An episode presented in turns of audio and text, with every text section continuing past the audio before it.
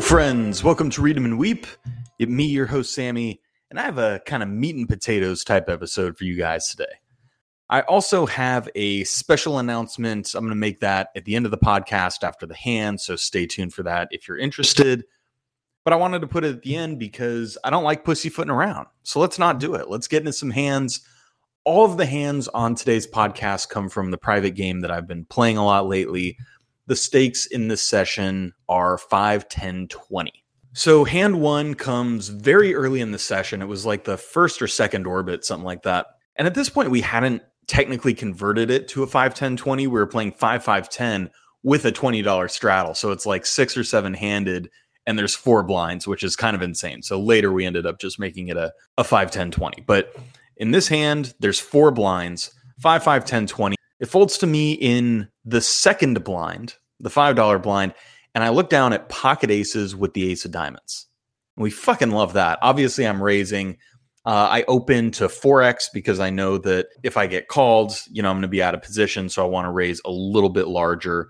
I go to 80 and only the straddle defends. And the straddle is a very good player. He's tough, he's aggressive, he's smart. And so we're going to do some battle in this hand. Uh, makes it a little easier having pocket aces. So the flop comes six six five with two diamonds, and I have pocket aces with the ace of diamonds. So six six five, two diamonds. I have pocket aces with the ace of diamonds, and I think that it's pretty standard here to bet. However, against really tough players, you know, I, I kind of want to keep my ranges balanced. And so on a board like this, it's not necessarily just a range bet. I don't think. I haven't like run it through a solve or anything, but you know, the the reality is that he's going to have a decent amount more hands that interact with this board, I think. He's going to have more fives in his hand than I will, uh, offset by the fact that I'm going to have more over pairs. He's going to have more 7 8 because I'm not going to open the offsuit versions of those, but he will likely be defending them. And then he's got way more 6x than I have, right? It's 665. So he's going to have hands like seven six offsuit and eight six offsuit and ace six offsuit hands that I'm not necessarily raising from my position, but he would be defending with. So I actually don't think I should just be c betting my entire range here. And when you don't c bet your entire range, you want to keep some strong hands in your checking range.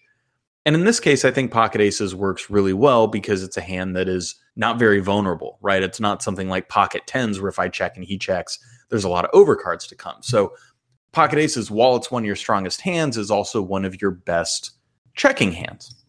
So I do check, and he bets 100 into 160. I am not surprised by this bet. I think there's a lot of hands that he could have. You know, all the hands that interact with this board, straight draws, flush draws, pairs. You know, sometimes he's just doing it with air because he knows that this board is better for him than me. So when he bets 100, I can either check raise or I can keep trapping. And in retrospect, I actually prefer the check raise, uh, but I end up just calling and kind of laying the trap for this guy because I'm like so under repped and he's pretty aggressive. But like I said, I probably prefer the check raise because if you're going to play hands in a manner like you're going to have a balanced checking range, you're going to want to turn a lot of that value, especially the high end value, which pocket aces clearly is. You're going to want to turn those into check raises. And so I think I kind of missed an opportunity here, uh, but I just check call and lay the trap. And the turn comes a pretty bad card for me. It's another five. So six, six, five with two diamonds on the flop. I check call 100, and then another five shows up on the turn. And it's a bad card, I think, for two main reasons. Obviously, the first one is that if he's got a five in his hand, he beats me now. And certainly, if he had a five, he would have played it like he did, right? He would have bet the flop with it. So now he's made a full house. And I think the second reason it's pretty bad is because he's going to know as a pretty sharp player that he's got the advantage with all the 6x and 5x and I have very little of that. So he's going to be able to kind of kind of fuck me up here. So certainly I don't think betting is good at all at this point. So I check and now he bets 200 into 360. And even though this is a far better board for him, I'm certainly not going to just fold the hand here. You know, I have pocket aces, it's way too good of a hand. And then furthermore, you know, there's still a, a decent amount of bluffs that he can have, right? He could have easily been bluffing the flop with a flush draw or a straight draw or air. and just known that this card is really good for him and really bad for me and continue bluffing with it. So I'm not going to give up here. So I check call the 200. The river comes probably the worst card in the deck. It's the four of diamonds. So six, six, five on the flop with two diamonds, another five on the turn, and then the four diamonds on the river. I'm left with pocket aces. And yeah, the the four of diamonds is is definitely the worst card because a hand like seven eight that was bluffing got there, and then a hand like you know a flush draw with two diamonds in it also got there. And certainly I block some of his best flush draws because I have the ace of diamonds in my hand, but it's a pretty loose formation, right? He's going to be defending his straddle pretty wide in position against me. So he's going to have a lot of like suited combos. Like he'll have hands probably like queen deuce of diamonds and shit like that. You know, jack seven of diamonds, whatever. So now I'm kind of just left with a bluff catcher on six, six, five, five, four with my pocket aces, and I check. And he thinks about it for a little bit and he goes pretty big. He goes 650 into a pot of about 750. And this was going to be a pretty tough decision if the river blanked and he fired at it. But, you know, here it's just like, I just kind of feel like I need to let the hand go. This river, like I said, was so bad because so many of the hands he could be semi bluffing with on the first two streets got there. And yeah, sometimes he's got a hand just like fucking nothing, right? He's just got like Jack 10. But in the end, it doesn't matter because all the value that he would be betting beats me. And I just don't think I can make this call and over time be profitable. It's just a really, really bad spot. So sometimes you're victim of the run out. I fold the hand and I never find out what he had. Now, I really dislike the way I played this hand. I alluded to the fact that I think that not check raising the flop was a huge, huge mistake. And and the more I think about it, the more I think it is. And it's not even results oriented because the way that the board ended up running out a check raise would have put me in a shitty spot anyways. The reality is, I let this hand play me. I had a hand that was worth being aggressive with, and I just played it like a cuck. You know, I check call, check call, check fold with pocket aces, heads up. I mean, fire me into the fucking sun. Was a really, really poorly hand play, played by me. And, you know, I don't necessarily mind the check on the flop, but I think not check raising is is just an egregious mistake and just led me down a path where you know I didn't play the hand. The hand ended up playing me, and uh, you know it's not that often that you get pocket aces against a tough player. This time I feel like I kind of fucked up a, an opportunity stylistically to to actually play my hand well. I didn't do it, so it definitely sucks to suck, my friends. Let me tell you from firsthand experience. That's hand one. Stay tuned for hand two.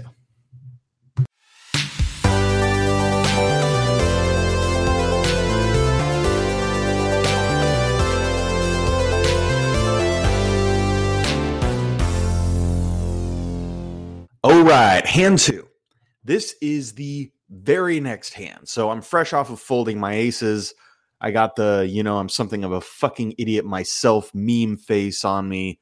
I'm just like feeling so mad and, and despondent. Like, God, how could I play this hand so fucking shitty? I'm just like super tilted.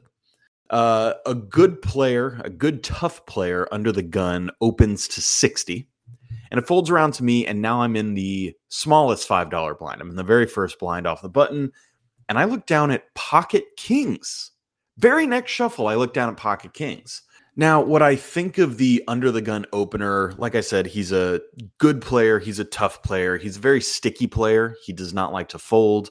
Uh, i've seen him make big hero calls. He's a very good player and he thinks he's a very good player. Like he definitely is the kind of guy who like thinks he's the best player at the table.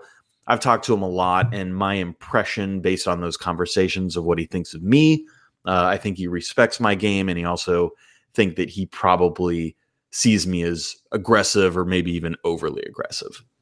So, with all that in mind, I'm going to put in the three bet. There's literally no reason that I should consider flatting and trapping preflop here. I've talked about this before, but the elements of trapping preflop are that you want to be shallow and you want to be in position. In this case, we are not shallow at 5, 10, 20. We're about 2,600 effective right now. So 130 big blinds, and I'll be out of position. So I definitely want a three bet. He opened to 60. I three bet to 260. a little less than four and a half X his raise. It folds back to him and he thinks about it for a little bit and he makes the call. And I like that because, you know, I got pocket kings, bitch. Like, let's go. So the flop comes a really interesting one. It comes queen five deuce, all hearts. And I double check my hand, and thankfully, I have the king of hearts. So queen five deuce, all hearts. I have pocket kings with the king of hearts. And on a monochrome board like this, I'm to want to be c bet small with basically all the hands I'm betting.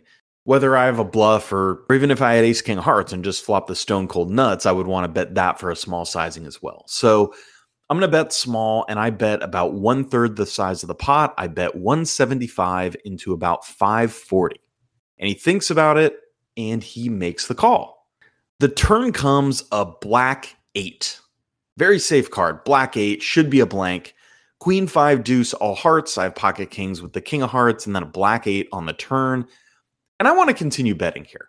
There are a lot of hands that he can have that he's going to be fairly sticky with. He's going to have a decent amount of queen X in his range, whether that's ace queen, queen jack suited, queen 10 suited.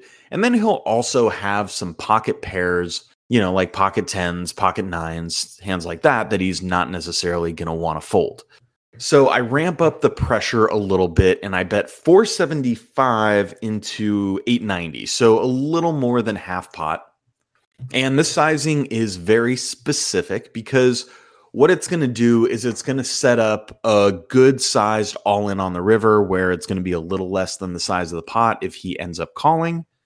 And that's obviously going to be dependent on run out, but I want to set that up but I also don't want to make the bet too big to where he's going to fold some of his weaker hands, right? I want him to call with, you know, pocket tens with the 10 of hearts, pocket nines with the nine of hearts. I want him to get sticky with his queen X. I don't necessarily want to blow those hands out of the water.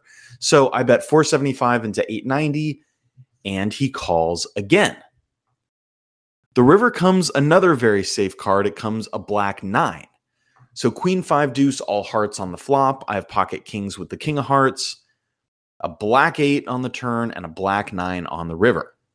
Now, the eight and the nine on the turn and the river are really good cards because they really shouldn't interact with any hand that he has unless you happen to have pocket eights with the eight of hearts or pocket nines with the nine of hearts. But most of the time, he's just going to have essentially what he had on the flop.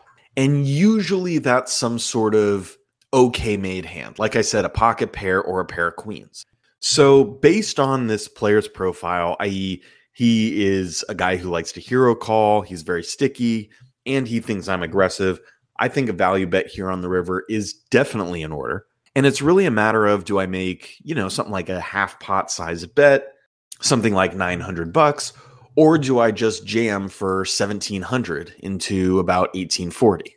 And in the end, I decide that I want to jam because I think my bluffs want to jam too, right? If I had something like ace king with the ace of hearts, I would just want to stuff it all in here to maximize my fold equity. And I want my value sizing to really reflect what my bluffs want to do. It puts my opponents in a really tough spot if I play my value and my bluffs in the same manner. Exploitatively, I know that this is a pretty sick hand to go all in with because going all in is a pretty polarized move, right? But I don't necessarily have a polarized hand. Yeah, I have an overpair, but there are a lot of hands that he can have that beat me, right? He can have pocket queens, he can have pocket fives, he can have pocket deuces, he can have pocket eights. I'd expect all those hands to play in the manner that they did. He could have had the flop nut flush, right? Ace 10 of hearts, ace 9 of hearts, ace deuce of hearts. I think he'd play all those hands the same way. Would he have put in a raise at some point with a set or a made flush? Yeah, maybe, but he could also slow play them. He could also be trapping with those hands. So, you know, he can absolutely have hands that beat me here. On the flip side, though, like I said, I want my value to reflect the size of my bluffs. And this is just a guy who likes to hero call. He's not a, a guy who likes to fold. He thinks I'm really aggressive. We put it all together. And I say, I just got to go for it. And I decide to go all in for about 1700 into a pot of 1840. And I say all in, and I don't hear the snap call. And that's really fucking good news. Like, It would have been so devastating to douche this hand with the aces and then all of a sudden get kings the very next shuffle and stack my own ass. Like I would have just been despondent. So when he doesn't snap call, I feel really good. And he tanks for a long time, a long time. I mean, you know, two minutes. He's just going back and forth, thinking, you know, looking at his cards, putting his chip back over him, playing with his chips, all this, counts out his money, and he does make the call. I flip over my pocket kings, and they are good. And I win a big ass pot. Love to see that. Uh, I really like the way that I played this hand. I played this hand aggressively, I played it decisively. And I think the move to go all in on the river, like I said, it's not a real intuitive all in because I'm making a polarized bet with a kind of non polar hand on this kind of monochrome to- board texture. But in the end, I knew my player, I knew my spot, and I knew that my image, you know, combined with the player type that, that this guy was, was going to get a lot of calls by one pair type of hands. And uh and we got it. So congratulations to me. Allow myself to congratulate myself on this hand. Obama putting a medal on himself. Dot mean. Okay, that's hand one. Uh okay, that's hand one and hand two. One hand that I fucked up and one hand that I played pretty good. I have a quick little bonus hand for you. Stay tuned for that.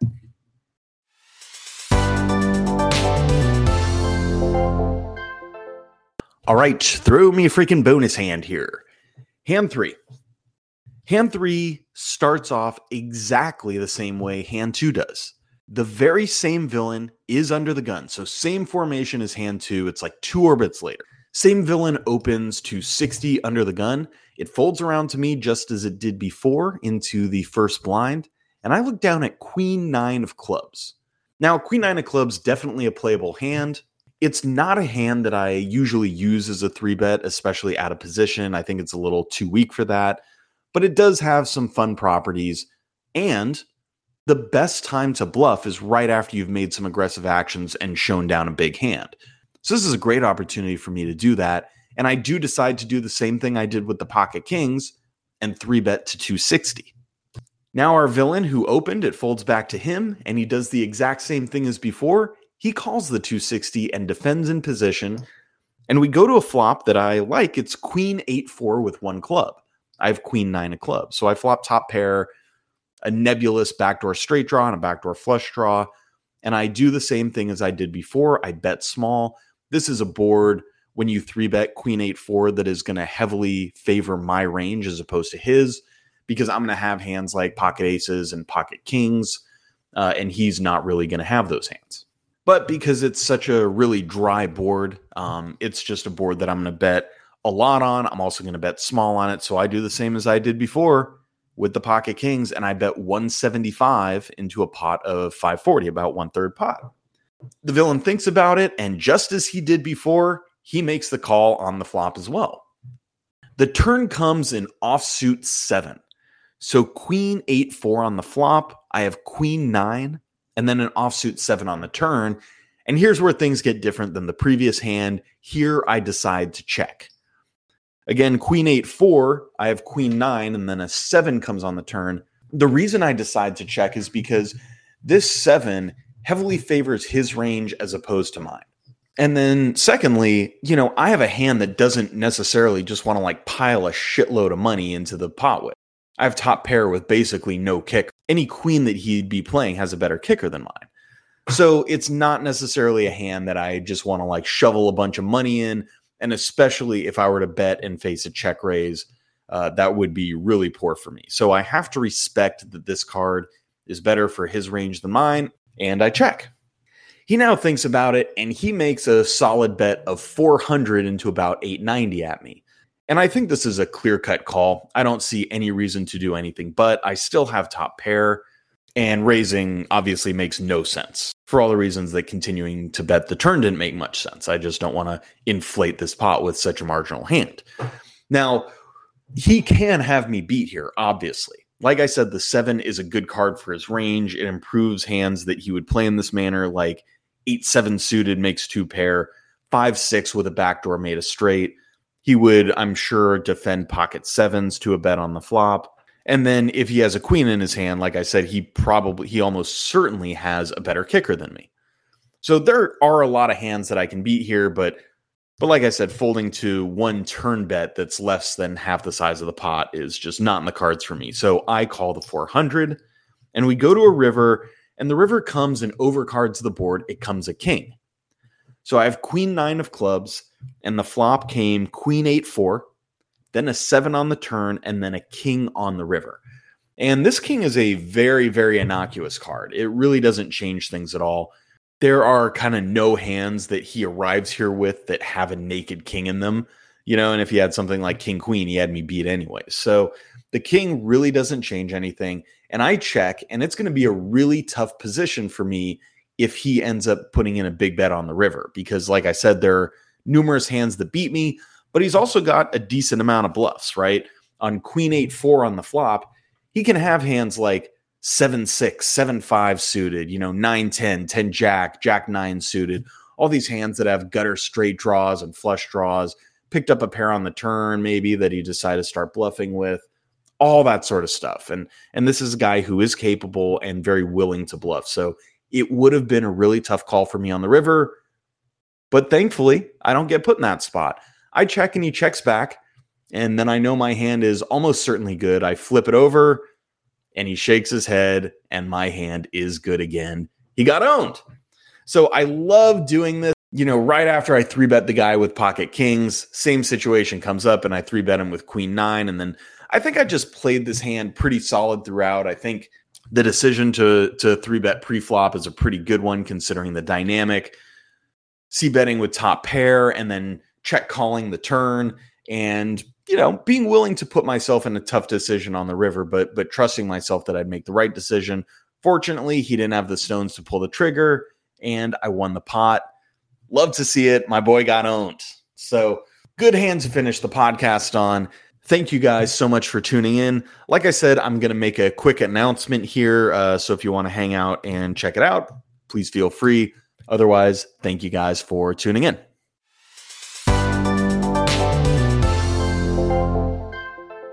All right, my friends. So, my announcement is this it's something I'm just super excited about. I'm like over the moon excited for this. This year, this summer, I am playing the World Series of Poker main event for the first time. Let's go! Uh, super pumped. I have a really good friend, Josh, who's just a killer poker player. He's good at cash, he's good at tournaments, and he's been playing the World Series for several years. He's cashing it two years in a row. Last year, I was an investor in him and he cashed for like 46K. So that was pretty nice for both him and I. And this year, we're taking our wives and our kids and we're getting a big ass Airbnb and we're going to be out in Vegas for like almost two weeks just playing tournaments, probably playing some cash and just having a really good time.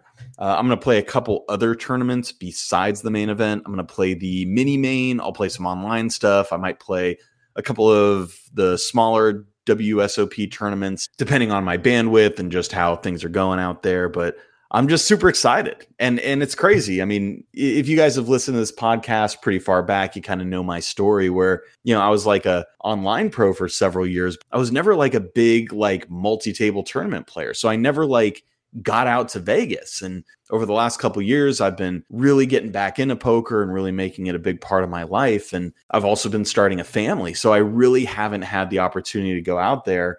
And I finally just decided, you know what, man, like I've put in so much work into my game over the last couple years. And, you know, anybody that like considers poker a big part of their life, like the World Series of Poker is the fucking mecca, right?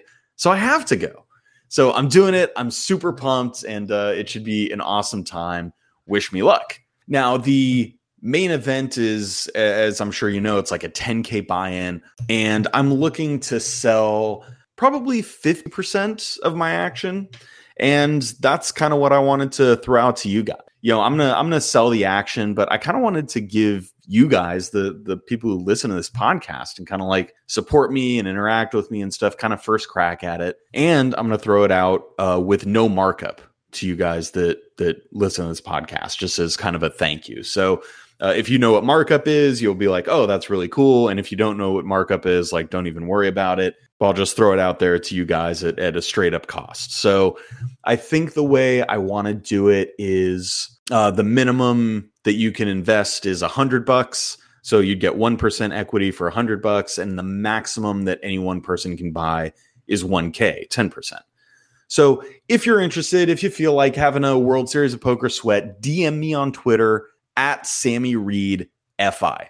Shoot me a DM. We'll work out the details, whatever. And if you've never invested in anybody in poker before, it's pretty cool to have a World Series of Poker sweat for sure. You know, like I said, I invested in my buddy Josh last year and he had a pretty solid cash, and that was super exciting. It was super fun. But I want to be very clear that the the the big caveat is that the most likely outcome is that you don't get any money back, right?